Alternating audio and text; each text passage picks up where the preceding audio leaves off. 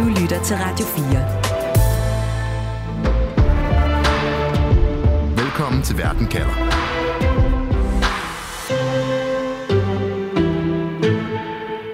Den seneste måned har den amerikanske presse kastet sig over et foruroligende spørgsmål.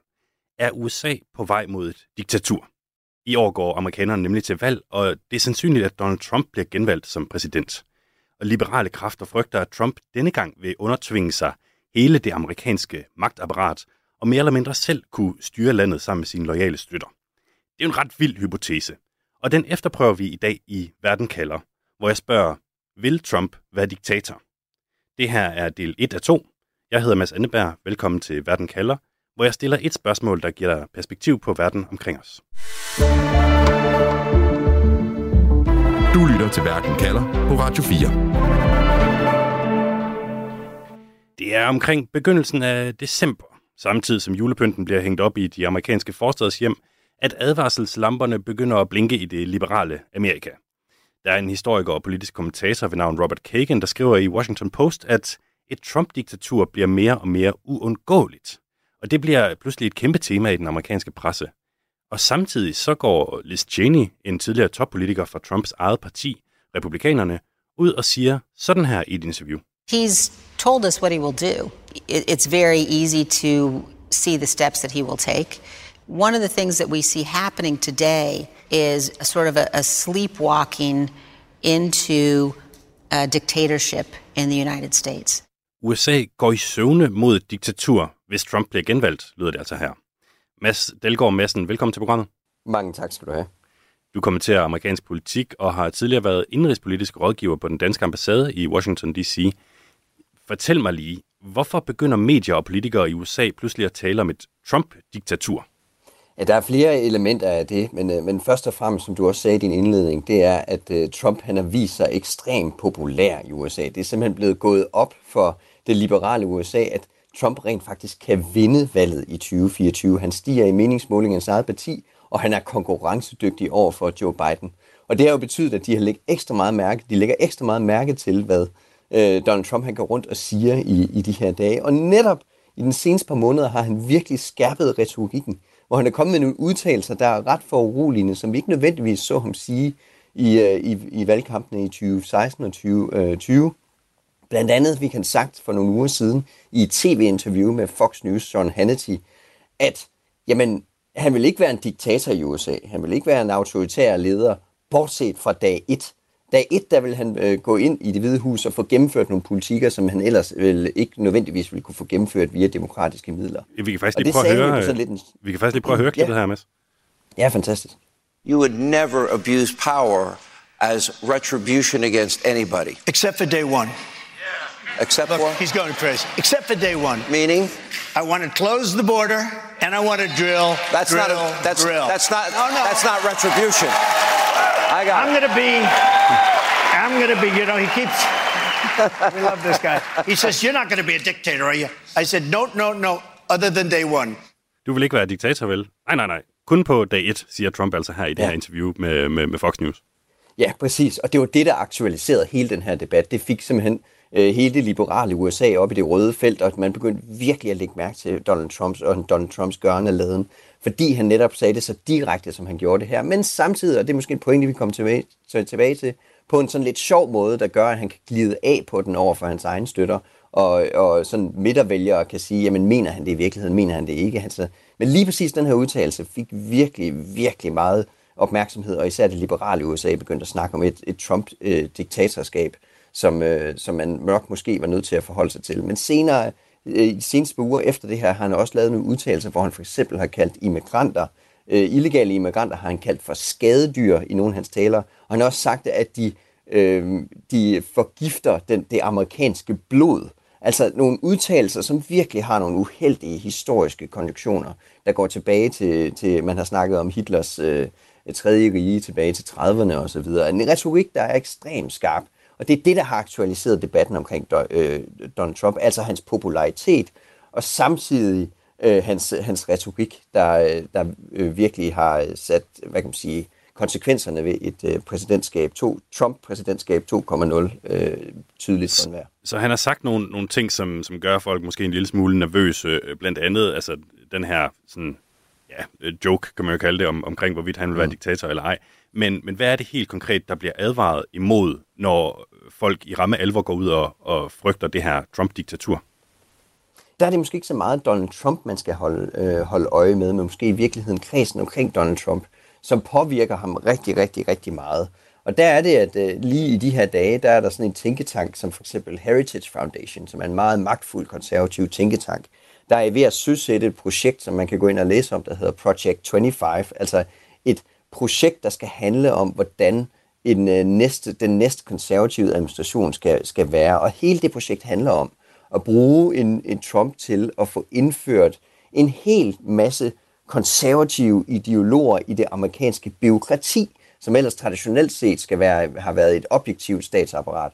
Det vil man gøre meget konkret øh, igennem en lovbestemmelse, som Donald Trump fik indført i sin sidste tid som præsident, som der hedder Schedule F. Og det er en måde at ansætte offentlige medarbejdere på, hvor det gør dem for det første meget, meget nemmere at fyre men for det andet også giver muligheder for at lave en form for, hvad kan man sige, ideologisk test på dem. Der skal være en ideologisk test for, at de kan få lov at sidde i den post, som, som de kan. Så det kunne være FBI, noget, grænsepolitiet eller, eller noget af den Grænsepolitiet, det kunne være alt lige fra i miljølovgivningen, det kunne være øh, altså alle former for lovgivning i USA, der vil skulle have den her hvad kan man sige, politiske ophav. Og det er jo noget, der har nogle også uheldige historiske konjunktioner. Men det er noget, der konkret foregår lige nu, hvor man prøver at forberede en næste Trump-administration til at kunne påvirke og omstrukturere hele det føderale system til et politisk føderalt system, og ikke et objektivt byråkratisk system, som det har været indtil, indtil nu.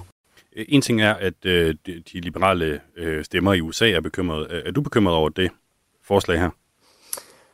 Øh, ja, nu skal, nu skal vi se, hvordan øh, det bliver udmyndtet, og hvordan, hvordan det bliver formuleret her igennem øh, valgkampen. Men jeg vil sige, at der er en meget, meget klar vej til at have et fundamentalt andet føderalt USA, hvor øh, politiske udpegelser, fordi altså det, her, det, det, det meget konkret vil føre til det her, det er, at man vil tidoble mængden af politisk udpegede embedsmænd, altså at man simpelthen vil gøre hele det føderale system til øh, noget, hvor partiet har meget konkret indflydelse på ministeriernes øh, forretningsgange. Og det vil jeg mene, det er et helt andet USA som, der, som vi ikke har set i meget, meget, meget, meget lang tid. Øh, nærmest helt tilbage fra borgerkrigen. Og det er jeg, for at sige det, meget øh, bekymret for, øh, vil, vil blive effektueret. Ja, fordi det bringer mig så til næste spørgsmål. Hvor meget af det her, øh, den her frygt han bunder i noget, som Trump eller hans støtter selv har sagt, og hvor meget er noget, som hans øh, modstandere bare skyder ham i skoene eller spekulerer omkring? Jeg synes, det er så vigtigt en pointe at få med lige præcis den der, og det er, når man analyserer Donald Trump og analyserer debatten omkring Donald Trump i USA, så skal man virkelig have for øje, hvor meget det her det er Trumps politiske modstandere, der projekterer noget på ham, sætter ham, noget, øh, sætter ham ord i munden, som man ikke nødvendigvis har sagt. Altså prøver at bygge et skræmmebillede op om Donald Trump, og hvor meget er sådan set Donald Trump selv. Det er virkelig, virkelig svært at finde ud af, fordi Donald Trump, som vi hørte i det klip, du lige spillede med diktatorudtalelsen, er en mester i at sige noget virkelig, virkelig kontroversielt, noget der er virkelig, øh, hvis man tænker det logisk til ende, er antidemokratisk, er autokratisk, jamen, øh, så siger han det på en måde, hvor han er tvetydig, og på en, en sjov måde, på en humoristisk måde, der gør, at han kan, selv kan glide af på det efterfølgende. Det så vi ham også gøre med den her udtalelse. Men også, at han støtter kan sige, jamen det mente han jo ikke i virkeligheden. Det mente han ikke alvorligt, det der. Så, så det er et virkelig godt spørgsmål. Det er noget, man virkelig skal have, have sig for øje, når man analyserer Donald Trump. Og det er også derfor, jeg siger, at det ikke er så meget Donald Trump, vi skal holde øje med. Det er de folk, der påvirker Donald Trump. Og der kan jeg pege på sådan nogen som Steve Bannon, som nogen måske kender. Der er en, der hedder Stephen Miller, som er meget, meget, øh, han er meget konservativ og meget, han er meget villig til at gå rigtig, rigtig langt i forhold til USA's øh, øh, i forhold til udmyndelsen af magt. Han har, vil jeg faktisk sige, autokratiske tendenser. Øh, så er der en, der hedder øh, Tucker Carlson, som mange måske kender, som også påvirker Trump rigtig, rigtig meget. Og så det er de folk, det er deres ideologiske ophav, som vi skal holde øje med. Fordi det er tydeligt, at de ser en mulighed for at få øh, simpelthen indført deres vision for USA øh, igennem Donald Trump. Og det er et helt andet type USA, og det har autokratiske, antidemokratiske tendenser. Helt sikkert. Du lytter til Verden kalder på Radio 4. Donald Trump kan endnu en gang blive USA's præsident, når amerikanerne går til valg til november i år. Og det har fået både kommentatorer og politikere i USA til at advare mod et muligt Trump-diktatur, hvis han bliver genvalgt. Derfor tænkte jeg, at vi skulle have fat i en diktaturforsker. Jakob Nyrup, velkommen til Verden kalder. Mange tak for invitationen. Du er lektor ved Universitetet i Oslo, hvor du forsker i autoritære regimer. Øhm, hvis nogen nu havde en drøm om at, øh, så at sige, afmontere det amerikanske demokrati, hvordan skulle man så gribe den sag an? Ja, så der er jo forskellige måder at afmontere et, et demokrati på. Uh, normalt tror jeg, vi tænker lidt sådan, for eksempel Pinochet, der begår et militærkup, uh, og tog magten i Chile. Um, men det er ikke sådan uh, moderne uh, wannabe-diktator agerer, i hvert fald ikke de fleste af dem længere. Det var i gamle dage. Det var i gamle dage. Nu er det, mere moderne uh, autoritære skikkelser, i hvert fald der prøver at afmontere et, et demokrati, de tager en tendens til at blive valgt med, med folk at stemme, og så begynder de langsomt at afmontere de demokratiske institutioner. Øh, du kan begynde at prøve at for eksempel lægge staterne mod, mod medier, der er kritiske, så de bliver mindre kritiske. Øh, du kan begynde at indsætte loyalister på, på de poster, som, som agerer, som du vil have det, i stedet for at prøve at følge forfatningen, øh, eller gøre, hvad der er til folk til landets bedste. Øhm, og du kan gå, begynde ligesom at, at tage små skridt, måske begynde at gøre det sværere for folk at stemme, og gøre en masse um, små ting, som, som samlet summerer til, at, at demokratiet ikke længere fungerer på den måde, det plejer at gøre, og det er meget, meget svært for oppositioner ved den valg. Okay, så det, det handler øh, dels om medierne, for dem ligesom skubbet, skubbet lidt af banen, så handler det om, øh, hvad kan man sige, oppositionspolitikere også, at, at gøre det sværere for dem at, at arbejde, eller hvad? Ja, altså, der er forskellige måder at gøre det på. Du kan selvfølgelig, selvfølgelig øhm, prøve at, altså den helt klassiske, man selvfølgelig tænker, når man tænker om diktatur, det er jo, at du sætter oppositionen i fængsel øh, og gør ting, der er værre ved dem. Det er ikke nødvendigvis sådan, du behøver at agere. Øh, du kan også bruge mildere øh, redskaber, så for eksempel, hvis en oppositionspolitiker øh, siger noget ondt om dig, så prøve at bruge retssystemet for eksempel til at sagsøge dem, finde et eller andet i deres forhistorie, og så gå efter dem. Øh, så det gør det meget, meget sværere at være oppositionspolitiker. Og så øh, nævner du også øh, valg, altså at man på en måde skal prøve at gøre det nemmere for sig selv at vinde et valg, som ser demokratisk ud.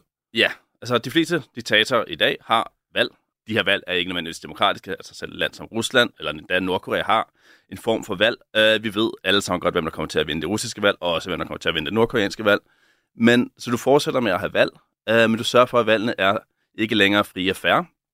Du kan selvfølgelig prøve at, at ændre spillebanen, så den, så den fungerer. Uh, så, den, altså, den er meget, så den bliver meget skæv for modstanderne, hvis de skal spille op ad bakke. Uh, de får ikke nogen særlig med, de får ikke særlig meget omtale i medierne, for eksempel. Og du kan have diverse kampagner mod modstanderen. Um, og du kan selvfølgelig også prøve at ændre selve valgsystemet, så det, så det ligger mere i din fordel, så det bliver sværere for modstanderens kernevælger at stemme, for eksempel. Hvad, øhm, hvad, er et godt eksempel på en, en mand, der har fulgt den her diktatoriske drejebog øh, på det seneste?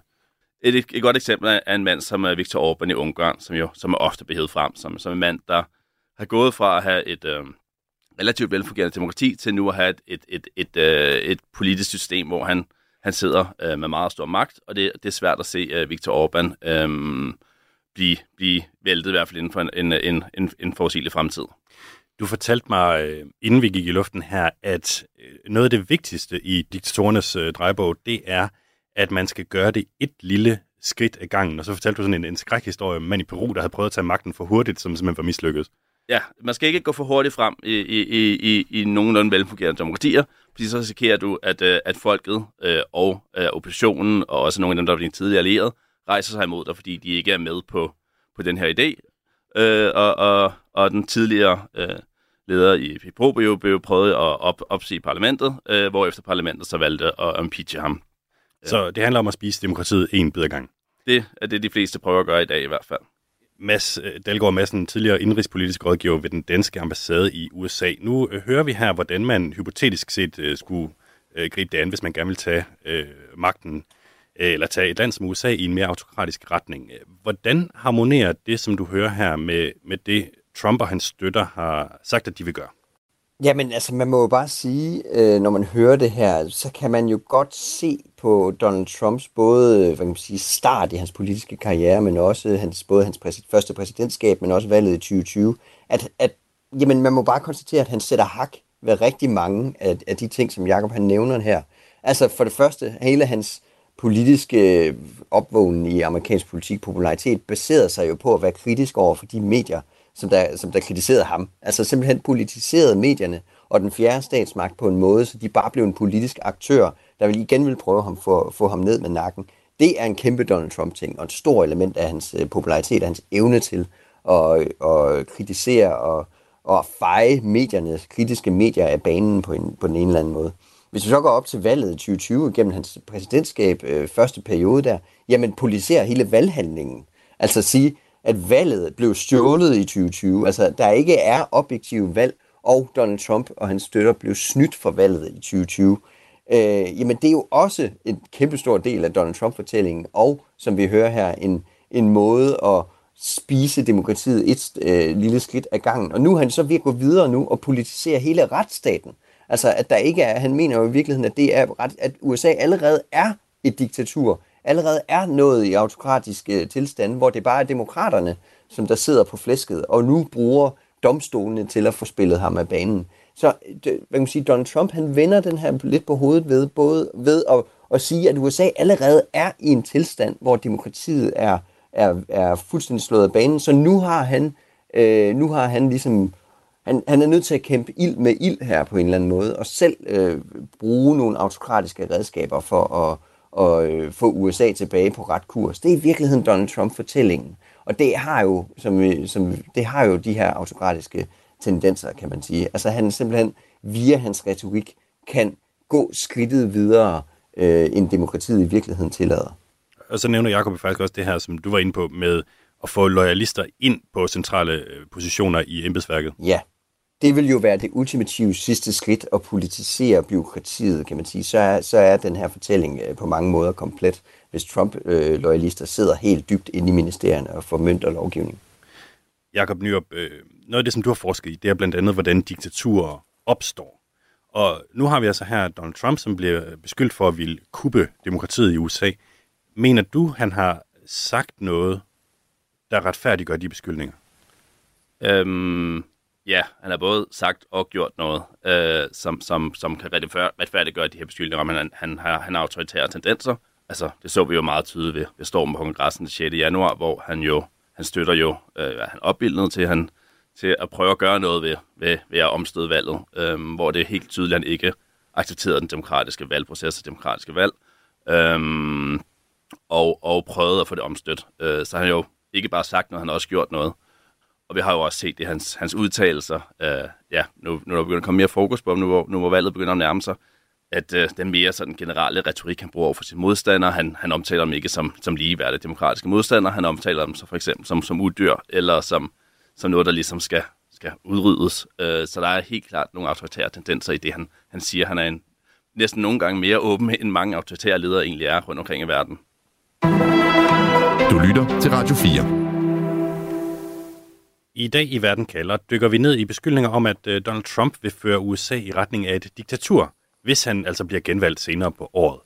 Det er en vild beskyldning for nu at sige det mildt, så hvis vi prøver, øh, tænkte jeg at lade, lade sådan spotomne ligge for en, for en stund, og de her sådan, spekulationer, der har været i den amerikanske øh, presse, og så prøve at kigge på, er der på nuværende tidspunkt noget, der kan retfærdiggøre beskyldningen? Øh, I har begge to været lidt inde på det. Øhm, vi kan lige prøve at starte med dig, Jacob Nyrup, altså lektor ved Universitetet i Oslo. Du har sådan forsket i, hvordan diktaturer opstår og også udvikler sig over tid. Og man kan sige, at Trump har været ved magten i fire år allerede fra 2016 til 2020. Hvad er det, du mener, han allerede har gjort, som, minder om, som kan minde om noget, du har set i, i sådan tidlige stadie diktaturer rundt omkring i verden? Ja, så det, vi, vi så om øh, tydeligst, tror jeg, de har autoritære Det var jo omkring selve valget i 2020, hvor, hvor Joe Biden øh, jo vandt valget øh, og alt tyder på, at det var frit og fair og demokratisk, øh, hvor han jo nægtede at acceptere øh, sit nederlag, og ikke bare nægtede at acceptere det, men også prøvede at få omstødt valgprocessen, hvor vi jo så det både på, øh, hvor vi så ham for eksempel ringe til, til Brian Reffenbach Berger, øh, som, var, som, som, som stod for valget, valget i Georgia. Ja, altså den her øh, mand, som, som var valgansvarlig Valgens... i delstaten øh, Georgia, ja. ringede han til og, og sagde, kan du ikke og lige finde kan du ikke smide nogle stemmer 11.000 øh, stemmer eller et eller andet? Ja. ja, og prøve at få fikset det, så det her valg, øh, så, valget, øh, så jeg vandt øh, den her stat. Øh, og det prøvede han jo, og hans, hans, øh, hans, øh, også hans støtter, øh, og prøvede jo også at, at, at gøre det i mange andre stater, hvor de havde mange søgsmål. Og det udmyndte sig også til, til den 6. januar, hvor at, øh, han støtter jo øh, stormet af kongressen i et eller andet mere eller mindre håbløst øh, forsøg på at få omstødt valget og, og, og, og, og få ham til at blive som præsident. Så han viser jo meget tydeligt, at han ikke havde særlig stor respekt for den demokratiske proces, øh, i hvert fald ikke, når han taber. Mads Delgaard Madsen, øh, vi kan lige få, få dig med på banen her også. Du, øh, du kommenterer amerikansk politik øh, her for os i de danske medier, og øh, har tidligere arbejdet ved den danske ambassade i Washington D.C. Øh, jeg tror, det jeg vil frem til, det er, at med, med Trump, det var du også inde på tidligere, så er det altid nemt at, at male fanden på væggen i forhold til, hvad han har tænkt sig at gøre. Mm. Men hvis vi kigger på det, han allerede har foretaget sig, helt konkret, hvad er det så, du ser, som kunne ligne begyndelsen på noget autoritært? Jamen altså, øh, udover at tilslutte mig det, som Jacob lige har sagt, så øh, kommer jeg sådan til at tænke på en meningsmåling, der kom frem fra Daily Mail, hvor man har lavet sådan en, hvor man har spurgt 1000 vælgere omkring, hvilke ord de vil sætte på en Trump øh, 2.0-administration, altså en anden Trump-administration. Og der er ord som autokrati, diktatur, øh, hævn, øh, bliver sat på som værende nogle af de største buzzwords, folk tænker på, når de tænker på Donald Trumps næste øh, ambition om at blive præsident igen. Øh, og det vidner bare lidt om, hvad, hvordan han har opført sig over de sidste par år. At han har opført sig autokratisk øh, på mange måder, haft en autokratisk retorik, og der vil jeg fremhæve hans måde at omtale de retssager, der er imod ham. Altså at det ikke længere er et spørgsmål om, at han vil skal påvirke, han skal bevise sin uskyld i de amerikanske domstole, men det her det er et spørgsmål om, at domstolene bliver brugt imod ham, som et politisk våben imod ham. Og dermed så presser han ligesom hans, han, hans respekt for den amerikanske, de amerikanske retsprincipper og retsstaten, har han ligesom undermineret hele vejen igennem øh, 2023. Øh, og det er bare autokratisk, fordi det giver ham en mulighed for at gå det skridt længere, når alle hans støtter alligevel ikke mener, at der ikke er nogen retsprincipper i USA. Så han presser hele tiden den her ydre grænse for, øh, for hvad, der kan, hvad der kan lade sig gøre, hvad man kan sige i samfundet. Og det, det er det, han har gjort op til nu, og det er det, som jeg vil pege på som, øh, som værende, værende, værende noget, han har gjort for at forberede sit, øh, både sin valgkamp og sit præsidentskab igen. Du lytter til Verden kalder på Radio 4. Det står efterhånden klart, at Donald Trump i år kan blive genvalgt som USA's præsident. Og den seneste måned, der har advarselslamperne lige så stille blinket i det liberale USA, hvor folk i ramme alvor frygter sådan en slags Trump-diktatur, hvor præsidenten vil prøve at køre både medierne og sine politiske modstandere i grøften, og så styre landet uden nævneværdig opposition sammen med sine loyale støtter. Derfor spørger jeg i dagens program, vil Trump være diktator? Og Jakob Nyrup, hvis vi sådan lige for en stund lægger til side, om det er realistisk, vil han så det? Det kunne man godt forestille sig. Han har jo øh, ikke lagt skjult på, at han har, har nogle autoritære tendenser. Øhm, og han har jo også været ude i hvert fald at joke med, om måske han skulle prøve at blive længere end, uh, end bare fire år. Øhm, så, så jeg tror, han, han kunne godt tænke sig i hvert fald, om ikke at blive diktator, så for i hvert fald få meget, meget større magt, end han havde i første præsidentperiode. Mads Delgaard Madsen, vil Trump gerne være diktator? Nej, det vil jeg ikke mene, han, øh, han vil være. Jeg vil mene, at Donald Trump gerne vil vinde. Og hvis det fører, hvis det kræver, at han bliver autoritær på den ene eller anden måde i større eller mindre grad, jamen så må det være sådan. Donald Trump, han vil bare gerne vinde. Øh, han vil gerne have, at han, han står på toppen øh, og er øh, den, den stærke mand. Og det, det er ikke, fordi han har en ambition om at blive øh, diktator, men, men det har jo i sig selv nogle auto, øh, autokratiske tendenser i sig. Men det er de folk omkring ham, vi skal holde øje med. Det er dem, som der ser et lys i Donald Trump, og ser en mulighed for at få gennemført noget med Donald Trump, som, uh, som har diktatoragtigt lignende tendenser. Så der er nogen, der måske gerne vil have, at han bliver diktator uh, på vegne af dem, kan man sige. Jakob Nyrup, øh, lige et lille bonusspørgsmål til dig. Vil Trump være en god diktator? Det tror jeg ikke. Altså, det er forskellige måder at definere god diktator på. en, en, en effektiv diktator. effektiv. Som en, der vi som bruger den autokratiske værktøjskasse korrekt. Det tror jeg ikke, han vil være. Han har ikke øh, vist sig at være specielt udspekuleret. Han, er, han handler meget spontant. Øhm, dem, der ligesom formår at, at virkelig centralisere magten, det er nogen, der tænker noget mere strategisk og mere langsigtet, end det Trump har vist hed til. Men han har også, hvis man skal bedømme som diktator, nogle, nogle kvaliteter, men jeg tror ikke, han overordnet set vil være en særlig øh, god eller effektiv diktator. Derudover skal man så også tage med, at han er jo øh, 77 år i dag, øh, og hvor lang tid han bliver hængende, er jo selvfølgelig også et, øh, et andet spørgsmål af rent øh, naturlige årsager. Forløbigt stort tak til jer to. Mads Dahlgaard Madsen, tidligere indrigspolitisk rådgiver ved den danske ambassade i USA, og Jakob Nyrup, øh, lektor ved Universitetet i Oslo, hvor du forsker i autoritære regimer. Tak fordi I var med. Det her var del 1 af 2 I næste afsnit skal det handle om, hvor realistisk det er, at USA skulle gå i søvne ind i et diktatur, som politikeren Liz Cheney altså har advaret mod. For umiddelbart tænker jeg måske, at det kan blive lidt svært at indføre diktatur i et land, hvor personlig frihed er det allerhelligste i politik. Du har lyttet til Verden kalder med mig, Mads Anneberg. Programmet er tilrettelagt af mig selv og Stine Krohmann Dragsted. Camilla Høj Eggers er redaktør. Vi har brugt lyd fra CBS og Fox News, og husk, at du kan høre os hver mandag, tirsdag, onsdag og torsdag på podcast eller kl. 13 her på Radio 4. Du har lyttet til en podcast fra Radio 4. Find flere episoder i vores app, eller der, hvor du lytter til podcast. Radio 4. Ikke så forudsigeligt.